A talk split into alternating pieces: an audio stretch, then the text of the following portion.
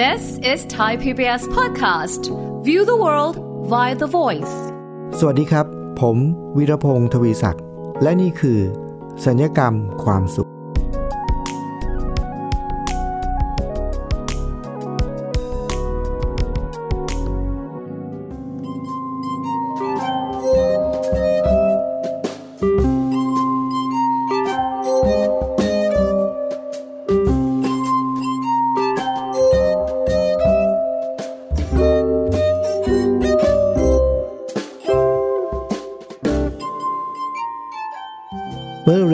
ผมไปทำธุระที่หนึ่งนะครับ แล้วก็วันนั้นไม่ได้ขับรถไป ก็เลยเรียกแท็กซี่นะครับ ตอนที่เราโบกเรียกแท็กซี่เนี่ยแท็กซี่ก็จอดพอจอดปุ๊บเราก็เปิดประตูครับ ผมก็บอกเขาบอกว่าโชเฟอร์ เดี๋ยวผมจะไปที่ถนนพหลโยธินนะครับแท็กซี่เขาบอกครับผมขึ้นรถไปนะแล้วก็บอกโชเฟอร์ไม่ต้องรีบนะ ไม่ได้รีบมากก็ไปเรื่อยๆนะครับ คำที่ผมพูดเมื่อกี้บอกว่าโชเฟอร์ผมจะไปที่ไหน เราจะคุยกับคนขับแท็กซี่เราก็บอกว่าเรียกเขาว่าโชเฟอร์โชเฟอร์คำว่าโชเฟอร์เนี่ยเป็นภาษาต่างประเทศนะครับ แต่เป็นคำภาษาต่างประเทศที่พอเราพูดเราจะเข้าใจทันทีว่าหมายถึงคนขับรถ คุณฟังครับวันนี้ผมจะมาแบ่งปันเกี่ยวกับเรื่องของการเป็นโชเฟอร์ ที่จริงคำว่าโชเฟอร์ความหมายก็คือคนขับรถนะฮะแต่ว่าผมจะมาแบ่งปันเรื่องการเป็นโชเฟอร์ หรือการเป็นคนขับรถของตัวผมเองเนี่ยผมก็มีหลายความหมายนะครับ อย่างแรกถ้าพูดถึงโชเฟอร์ของการเป็นคนขับรถเนี่ยผมก็ขับรถมา เริ่มขับรถครั้งแรกนะครับ ก็ประมาณตอนเรียนปีหนึ่งนะฮะ ก็เริ่มไปเรียนขับรถก็ขับรถไปเรียนด้วย แล้วก็เพราะว่าไปทำงานด้วย ก็ตั้งแต่ตอนนั้นจนถึงบัดนี้นี่ก็ขับรถมาร่วมๆเกือบเกือบจะ 30 กว่าเกือบเกือบจะ 40 ปีแล้วนะครับ ถ้าเป็นรถรถที่เป็นเครื่องยนต์นะฮะแต่ถ้าไม่นับถ้านับรถอย่างอื่นด้วยในจักรยานด้วยนี่ก็โอ้โหย้อนหลังไปไกลเลยนะฮะตั้งแต่เป็นเด็กเลยนะมีอยู่วันหนึ่งครับคุณผู้ฟัง ผมเคยเดินทางไปประชุมที่ประเทศอินเดียนะครับ พอลงจากเครื่องบินก็มีรถมารับเราจากสนามบินเพื่อไปที่โรงแรม ในเมืองในเมืองกรุงเอกรุงเอามาขออนุญาตนะในเมืองนิวเดลีนะเป็นเมืองหลวงของอินเดีย ระหว่างทางเนี่ยครับคุณผู้ฟังผมสังเกตเห็นอะไรบางอย่างของการขับรถในอินเดียเนี่ย มันน่าประหลาดใจมากก็คือ ใครที่เคยไปอินเดียน่าจะเคยสัมผัสกับบรรยากาศแบบนี้ครับ คือบีบแตรรถในอินเดียเนี่ยบีบแตรกันสนั่นเลยครับ ตลอดเวลาปิ้นแป้นปิ้นแป้นสองข้างทางเนี่ยระหว่างทางเนี่ยเราจะได้ยินแต่เสียงบีบแตรนะครับ ซึ่งเรางงมากว่าทำไมถึงบีบแตรเยอะขนาดนั้น จนเรารู้สึกว่ามัน ประสาทเสียเลยนะครับบีบแตรกันเยอะมาก ยิ่งไปกว่านั้นเนี่ยระหว่างที่รถกำลังวิ่งไปเนี่ยนะครับคุณผู้ฟัง ผมก็สังเกตเห็นว่ามีรถใหญ่ๆ รถบรรทุก หรือรถขนาดใหญ่ รถบัสอะไรก็ตามทีเนี่ยเราเนี่ยอยู่ในรถเก๋งนะฮะแต่ว่าเราสังเกตเห็นว่ารถบัสรถใหญ่ๆ รถบรรทุกเนี่ยที่ท้ายรถบ้านเราเราก็จะเห็นเขาติดป้ายไว้เขียนคำอะไรต่ออะไรใช่ไหมครับ รักคนขับสิบล้ออะไรก็ว่าไปนะฮะแต่ว่าในอินเดียเนี่ยที่ท้ายรถบรรทุกหรือรถขนาดใหญ่เกือบทุกคันนะครับ ตอนนั้นเนี่ยผมสังเกตเห็นว่าเขาจะเขียนคำคำหนึ่งครับเขาเขียนเป็นภาษาอังกฤษนะเขาเขียนคำว่า horn please ฮอนที่แปลว่า แตรรถเนี่ยนะครับ please ก็หมายความว่าอะไรหมายความว่า การุณาบีบแตรครับ เพราะฉะนั้นเวลาที่รถวิ่งไปตามท้ายรถใหญ่ ๆ เนี่ย จะบีบแต่ทุกคันเลยครับปีนปีนปีนปีนนะครับ เพราะว่าเขาเขียนว่าให้กรุณาบีบแตรโอ้ นั่นเป็นสาเหตุหนึ่งนะที่ทำให้เราเห็นว่าทำไมเขาบีบแตร แล้วผมก็เกิดความสงสัยว่า แล้วทำไมต้องบีบแตรครับ ขับไปเรื่อยๆ พอเราอยู่ในอินเดียเนี่ยนะครับ ในเมืองกรุงเดลีเนี่ย นิวเดลีเนี่ย เรานั่งรถทุกวันเราก็เริ่มสังเกตเห็นแล้วครับ แล้วเริ่มเข้าใจว่าทำไมเขาถึงบีบแตรกันตลอดเวลาขนาดนั้น คือในเมืองหลวงเขาเนี่ยครับ มันมีรถจอแจมาก และถนนเขาก็ไม่ได้กว้างขวางมาก ส่วนใหญ่ทั่ว ๆ ไปนะครับ แล้วผมสังเกตเห็นอย่างหนึ่งว่า รถที่อยู่ในเมืองในถนนในเมืองหลวงเขาเนี่ย เกือบทุกคันเลยนะครับ ไม่มีกระจกข้างนะครับ ไม่มีกระจกมองข้าง เราก็ประหลาดใจมากว่าไม่มีกระจกมองข้างแล้วขับรถได้ยังไงนะหรือมีบางคันครับ คุณผู้ฟัง มีกระจกมองข้างครับ แต่ว่ากระจกมองข้างเขาเนี่ยเขาจะพับเก็บไม่ใช้ครับ ผมบอกอ้าวรถส่วนใหญ่ไม่มีกระจกมองข้าง แต่คันที่มีก็ดันพับกระจกมองข้างเก็บอีก คุณผู้ฟังลองนึก ถึงว่าถ้าเราขับรถโดยที่ไม่มีกระจกมองข้าง โอ้โห เราจะมีความรู้สึกว่ามันอันตรายมากเลยนะครับ เพราะว่าเราจะไม่เห็นเลยบางทีเนี่ยเรามีกระจกมองข้าง แต่ว่าถ้าเราปรับกระจกมองข้างผิดนะครับ มันจะมีเขาเรียกว่าจุดบอดที่เรามองไม่เห็น มันจะมีรถบางคัน ถึงแม้เรามีกระจกมองข้างแล้วเนี่ย มันจะมีจุดบอดที่มันจะมีรถบางคันที่วิ่งเข้ามาในจุดบอดเนี่ย เราจะไม่เห็นว่ามีรถคันนี้อยู่ข้างๆ คุณผู้ฟังเห็นไหมครับว่า ขนาดเราขับรถมีกระจกมองข้าง แต่ถ้ามีรถคันไหน ถ้าเราปรับกระจกไม่ดีนะครับ เราจะไม่เห็นรถบางคัน มีกระจกมองข้างแล้วก็ยังอันตราย แล้วนี่ขับรถโดยที่ในอินเดียนะครับที่ผมเห็นตอนนั้น ขับรถโดยที่ไม่มีกระจกมองข้างครับเกิดขึ้นได้ยังไง แล้วเขาไม่อันตรายหรือนะผมก็ลองไปสอบถามดูนะ เป็นเพื่อนที่เป็นชาวอินเดียบอกทำไมทำไมไม่มีกระจกมองข้างนะคำตอบที่ได้ก็คือ ถนนในอินเดียเนี่ยครับรถมันจอแจมาก การจราจรเนี่ยหนาแน่นมาก ถ้าเกิดว่ามีกระจกมองข้างนะแล้วเราเปิดมันออกนะครับรถเขาจะขับแบบชิดกันมากจนกระทั่งกระจกมองข้างอะมันจะไปตีกันอะมันจะ คือถ้ามีแล้วเปิดเนี่ย เดี๋ยวก็หายครับ เพราะว่ามันจะเขาจะขับรถเบียดกันชิดกันมากจนกระทั่งกระจกมองข้างมันจะไปตีกันครับเขาก็เลยแก้ปัญหานี้ด้วยการเอากระจกมองข้างออกซะเลยนะหรือถ้าใครมีก็จะพับเก็บ จะได้ไม่โดนไปเบียดไปตีแล้วกระจกมองข้างก็จะหลุดไปนะครับ อันนั้นเป็นเหตุผลของเขาครับคุณผู้ฟัง ต้องปิดกระจกมองข้างหรือต้องพับเก็บ แล้วเขาไม่ได้กลัวว่ามันอันตราย เพราะว่าเขาบอกว่ามองกระจกมองหลังอย่างเดียวก็ก็พอแล้ว และนั่นเป็นสาเหตุที่ทำให้เขาต้องบีบแตรตลอดเวลาครับ คือถ้าขับรถไปด้านหลังรถบรรทุก หรือขับรถไปข้างๆ รถเก๋งก็ได้คันข้างๆเนี่ยเขาจะใช้เขารู้ว่าคนที่ขับรถอยู่จะมองไม่เห็น ว่า มีรถมาข้างๆ เขาจึงใช้การเตือนด้วยเสียงแตรครับ จึงต้องมีเสียงแตรสนั่น ลั่นถนนตลอดเวลาขนาดนั้น ซึ่งผมก็ที่ผมไปอินเดียนี่หลายปีแล้วนะครับ ผ่านไปหลายปีแล้วไม่รู้ว่าปัจจุบันนี้เนี่ยมีพัฒนาการหรือมีความเปลี่ยนแปลงไปหรือไม่อย่างไรนะครับ แต่นั้นเป็นข้อสังเกตครับ แต่คุณผู้ฟังครับ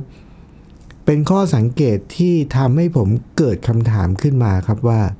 การขับรถที่ไม่มีกระจกมองข้าง มันน่าจะอันตราย แต่ถ้าเราขับรถ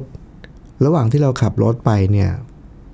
เราเป็นโชเฟอร์ขับรถเนี่ยเราก็จะต้องมองกระจกมองหลัง กระจกมองข้าง ด้านซ้าย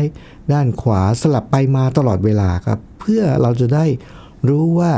ข้างๆ ด้านซ้ายหรือด้านขวามีรถมาหรือไม่ ด้านหลังมีรถตามมาหรือไม่ เขามาเร็วหรือมาช้า มีมอเตอร์ไซค์มีอะไรหรือไม่ เพื่อความปลอดภัยในการขับรถนะครับ แต่คุณผู้ฟังครับวันนี้จริง ๆ แล้วผมพูดถึงโชเฟอร์ และพูดถึงกระจกมองข้าง แต่ในความเป็นจริงเป้าหมายใหญ่ผมไม่ได้นึกถึงการขับรถจริงๆหรอกครับ เป้าหมายใหญ่เนี่ยผมกำลังนึกถึงโชเฟอร์ของการขับรถที่เป็นตัวเราเนี่ย ตัวเราถ้าเราคิดว่าเราเป็นรถนะครับ เพราะฉะนั้นเราเองก็คือโชเฟอร์ที่เป็นคนขับเคลื่อน รถของเราหรือชีวิตของเราหรือตัวของเราเนี่ยที่ผมนึกถึงขนาดนี้ เพราะว่าพอเรามีอายุมาจนถึงขนาดหนึ่งนะครับ เราขับรถมาขนาดหนึ่งเราขับเคลื่อน พานำพาชีวิตของตัวเรามาขนาดหนึ่งแล้วเนี่ยผมก็เริ่มเริ่มสงสัยนะครับว่า ขับรถยังต้องมีกระจกข้าง แล้วก็ต้องมีกระจกหลัง แล้วชีวิตเราอะเวลาที่เราขับเคลื่อนชีวิตเรามาขนาดนี้เนี่ยผมก็เกิดคำถามว่า แล้วกระจกข้างหรือกระจกมองหลังของชีวิตเราเนี่ยมันมันคืออะไรครับ ที่ผมเกิดคำถามนี้ขึ้นมา เพราะว่าผมไปได้ยินคำถามคำถามหนึ่งครับ คุณผู้ฟังของเด็กคนหนึ่งครับ เด็กคนนี้เนี่ยเขาเป็นเด็กที่ตอนนี้เขาเรียนอยู่มหาวิทยาลัยนะครับปีหนึ่งเขาถามว่าตอนที่เขาเรียนมัธยมเนี่ยเขามีเป้าหมายว่าเขาอยากจะสอบเข้ามหาวิทยาลัยให้ได้ เขาก็เลยมุ่งมั่นตั้งใจ คือดูหนังสืออย่างหนักทำการบ้านเรียนอย่างหนัก แล้วก็หาความรู้อย่างหนัก คือเขามุ่งมั่นและทุ่มเทมากเลย เพราะเขามีเป้าหมายชัดเจนครับ คือ เขาอยากจะสอบเข้ามหาวิทยาลัยได้ แต่ประเด็นก็คือว่า พอเขาสอบเข้ามหาวิทยาลัยได้ แล้วเขาก็เรียนไปปีหนึ่งแล้วครับ เขาก็เกิดเอะใจขึ้นมาว่า เอ๊ะทำไมช่วงนี้ชีวิตเราไม่เหมือนตอนเรียนมัธยม ตอนเรียนมัธยมมันมีเป้าหมายชัดเจน เขาก็เลยมีความมุ่งมั่น มีความพยายาม มันรู้สึกว่าชีวิตเขาเนี่ยเขากำลังขับเคลื่อนเป็นโชเฟอร์ ขับเคลื่อนชีวิตของตัวเองเนี่ยไปอย่างมีพลังเหมือนกับเป็นเครื่องยนต์ที่เดินเต็มสูบอะครับ มันมีพลังมันมีชีวิตชีวา มันมีความสนุกสนานนะมันไม่ใช่ไปเรื่อยๆ เหมือนกับรถสี่สูบ ถ้าเดินไม่เต็มสูบนี่เราจะเห็นอาการนะครับ มันจะเหยียบคันเร่งแล้วมันจะไม่ไปอย่างเงี้ยเขาสังเกตเห็นว่าเอ๊ะเหมือนกับชีวิตเขาตอนนี้มันเดินไม่เต็มสูบมันเกิดอะไรขึ้น พอเขาเกิดคำถามเขาก็ได้คำตอบว่าอ๋อเป็นเพราะว่าตอนเรียนมัธยมเนี่ยมีเป้าหมายว่าจะเข้ามหาวิทยาลัยให้ได้ เป้าหมายมันชัดเจนครับก็เลยมีพลัง แต่พอทำสำเร็จแล้ว ตอนนี้ไม่ได้มีเป้าหมายต่อไปครับมันก็เลยชีวิตไม่ไม่ค่อยมีพลังเขารู้สึกว่าเขากำลังขับเคลื่อนชีวิตของเขาเนี่ยเหมือนไม่เต็มสูบเขาก็เลยเกิดคำถามว่ามันเกิดอะไรขึ้น คุณฟังครับ พอผมได้ยินคำถามของเด็กคนหนึ่งแบบนี้เนี่ย ผมมีความรู้สึกว่า โอ้ เด็กคนนี้น่าสนใจมากนะ เพราะเวลาที่ผมเดินทางไปทั่วประเทศเพื่อบรรยายเพื่อพัฒนาทรัพยากรมนุษย์ให้กับบริษัทต่างๆ หรือองค์กรต่างๆ เนี่ย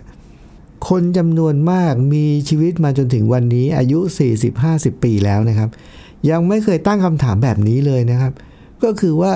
มีชีวิตยังไงก็เรื่อยๆไปเรื่อยๆไม่ได้ตื่นเต้นอะไรก็ไม่เป็นไรก็ไปเรื่อยๆไม่ได้อะไรมากมาย คือมีชีวิตไปเรื่อยๆ ไม่เคยสังเกตเลยว่าเฮ้ยชีวิตตอนนี้เรา มันไม่ค่อยมีพลังนะคือไม่สังเกตเลยนะจนกระทั่งวันหนึ่งไปรับการอบรมอะไรบางอย่าง มันถึงทำให้สะกิดใจว่า เอ๊ะ เออเนอะทำไมชีวิตเราถึงเป็นอย่างนี้ แล้วเราจะทำยังไงดี คือคำถามแบบเนี้ย ส่วนใหญ่เป็นคำถามที่มาจากผู้ใหญ่ที่ทำงานมาหลายปีแล้ว แต่นี่เป็นคำถามที่ผมได้ยินจากเด็กมหาวิทยาลัยปีหนึ่ง ก็เลยมีความรู้สึกว่า เออ เด็กคนนี้รู้จักสังเกตและรู้จักสำรวจตัวเอง ผมก็เลยจินตนาการนึกไปถึงว่าเหมือนกับเขาเป็นโชเฟอร์ขับรถนะครับ ที่มีกระจกมองข้าง มีกระจกมองหลัง รู้จักสังเกตชีวิตสำรวจตัวเอง มองด้านข้าง มองซ้าย มองขวามองหน้ามองหลัง แล้วก็รู้จักสังเกตแล้วก็รู้จักคิดทำให้เขาไม่ขับรถไปเรื่อยๆเฉยๆคนที่ขับรถไปเรื่อยๆ คุณผู้ฟังเคยเห็นไหมครับว่า จะมีคนบางคนที่เขามีกฎว่ารถรถช้าต้องวิ่งเลนไหนรถเร็วต้องวิ่งเลนไหนเนี่ยจะมีคนบางคนปกติเลนขวาสุดเอาไว้ให้รถวิ่งเร็วใช่ไหมครับ จะมีคนบางคนที่ ขับช้าไปเรื่อยๆ แต่ไม่ได้มองซ้ายมองขวาไม่มองหน้ามองหลังไม่มองอะไรเลย ไปเรื่อยๆรถข้างหลัง แล้วตัวเองก็อยู่ในเลนที่รถวิ่งเร็ว แต่ก็ไปเรื่อยๆ ไม่สังเกตอะไร แล้วคนที่ตามมานี่ก็เปิดบีบแต่ไล่ เปิดไฟไล่ ก็ไปเรื่อยๆอันนี้คือการขับรถที่ไม่สังเกตมีแต่ไม่ดูกระจกซ้ายกระจกขวากระจกหน้ากระจกหลังไม่ดู แต่เด็กคนหนึ่งรู้จักสังเกต แล้วมันจะทำให้ชีวิตเขาเนี่ยขับเคลื่อนไปอย่างมีพลัง แต่ว่าเดี๋ยวเราลองมาดูอีกทีหนึ่งนะครับว่า แล้วกระจกมองซ้ายมองขวามองหน้ามองหลังของเราเนี่ยจริง ๆ แล้วในชีวิตเนี่ยมันมีอะไรอีกบ้าง เดี๋ยวช่วงนี้เราพักฟังเพลงสักครู่ครับ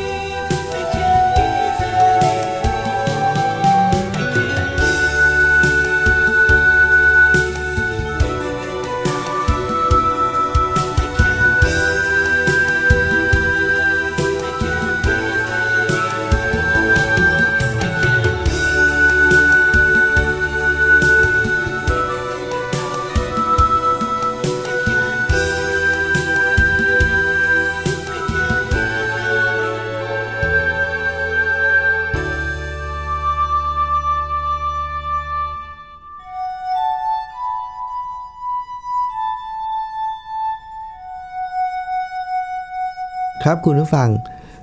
อันนี้เป็นตอนที่เกี่ยวกับโชเฟอร์ เป็นคนขับรถ แต่ว่าไม่ใช่เป็นรถที่เป็นรถยนต์นะครับ เป็นเป็นโชเฟอร์ที่ขับเคลื่อนชีวิตของตัวเราเองเนี่ยแหละครับนะฮะเริ่มมาจากการที่ผมรู้สึกว่าสังเกตว่ารถที่มันมีกระจกข้างเนี่ยมันมีประโยชน์ กระจกข้างกระจกหลังเนี่ยมันทำให้เราชีวิตปลอดภัยแล้วก็ขับรถอย่างดี ก็เลยนำมาสู่ของการขับเคลื่อนชีวิต ที่มีกระจกมองข้างซ้ายขวากระจกหลัง แล้วผมก็ไปเห็นตัวอย่างอันหนึ่งของเด็กคนหนึ่งที่กำลังอยู่ปีหนึ่งเองนะครับ แต่เป็นโชเฟอร์ที่ขับรถชีวิตของตัวเองขับเคลื่อนชีวิตตัวเองดีมากเลย เพราะเขามองซ้ายมองขวามองหน้ามองหลังเขามองกระจกครับ แล้วเขาก็รู้สึกว่าตัวเองตอนนี้เนี่ยเหมือนกับมันไม่ ไม่มันเรื่อยๆ ไม่มีพลังทำยังไงดี ก็เกิดคำถามเกิดคำถามเนี่ยก็ต้องช่วยเขาในการทำให้ชีวิตขับเคลื่อนมีพลัง แต่วันนี้เนี่ยผมอยากจะชวนคุณผู้ฟังลองคิดถึงชีวิตของเราแต่ละคน ที่ชีวิตเรา ถ้าจินตนาการว่าเป็นรถคันหนึ่ง แล้วเราเป็นโชเฟอร์ขับเคลื่อนชีวิตของเราเองสำหรับคุณผู้ฟังเนี่ย กระจกซ้ายกระจกขวากระจกหลังเนี่ยมันคืออะไรครับสำหรับผมนอกเหนือจากเด็กคนหนึ่งที่ผมไปสังเกตเห็นแล้วนะ โดยส่วนตัวเนี่ยผมก็มองว่า ถ้าเรารู้จักสังเกตรอบๆข้างเราเนี่ย กระจกซ้ายกระจกขวาเนี่ยก็คือเราดูอะไรครับ ถ้าเป็นรถนะ ในถนน เราดูว่าข้างซ้ายข้างขวามีรถคันอื่นมาหรือไม่ ส่วนกระจกมองหลัง เราก็ดูว่ามีรถตามมาหรือไม่ คือการขับเคลื่อนชีวิตเนี่ยเราจะต้องรู้จักที่จะสังเกตรอบๆตัวเราตลอดเวลา ผมเคยมีอยู่ครั้งหนึ่งขับรถไปนะครับ ตอนนั้นไปประชุมที่จังหวัดอ่างทองฮะจังหวัดอ่างทองก็เป็นจังหวัดที่ไม่ใหญ่เท่าไหร่นะ แล้วก็ประชุมพรุ่งนี้เช้า ผมก็ไปตั้งแต่คืนนี้เลยนะไปตอนหนึ่งคืนนะแล้วระหว่างทางขับรถไปเนี่ยนะครับ คุณฟังเชื่อไหมครับว่า ถนนที่ไปอ่างทองตอนกลางคืนเนี่ยมืดมากแล้วก็ไม่ค่อยมีรถวิ่งเลยครับ ผมมองกระจกหลังเนี่ย มองไม่เห็นคือไม่มีรถตามมาเลย มืดมีแต่ความมืดนะฮะไฟถนนก็ไม่มี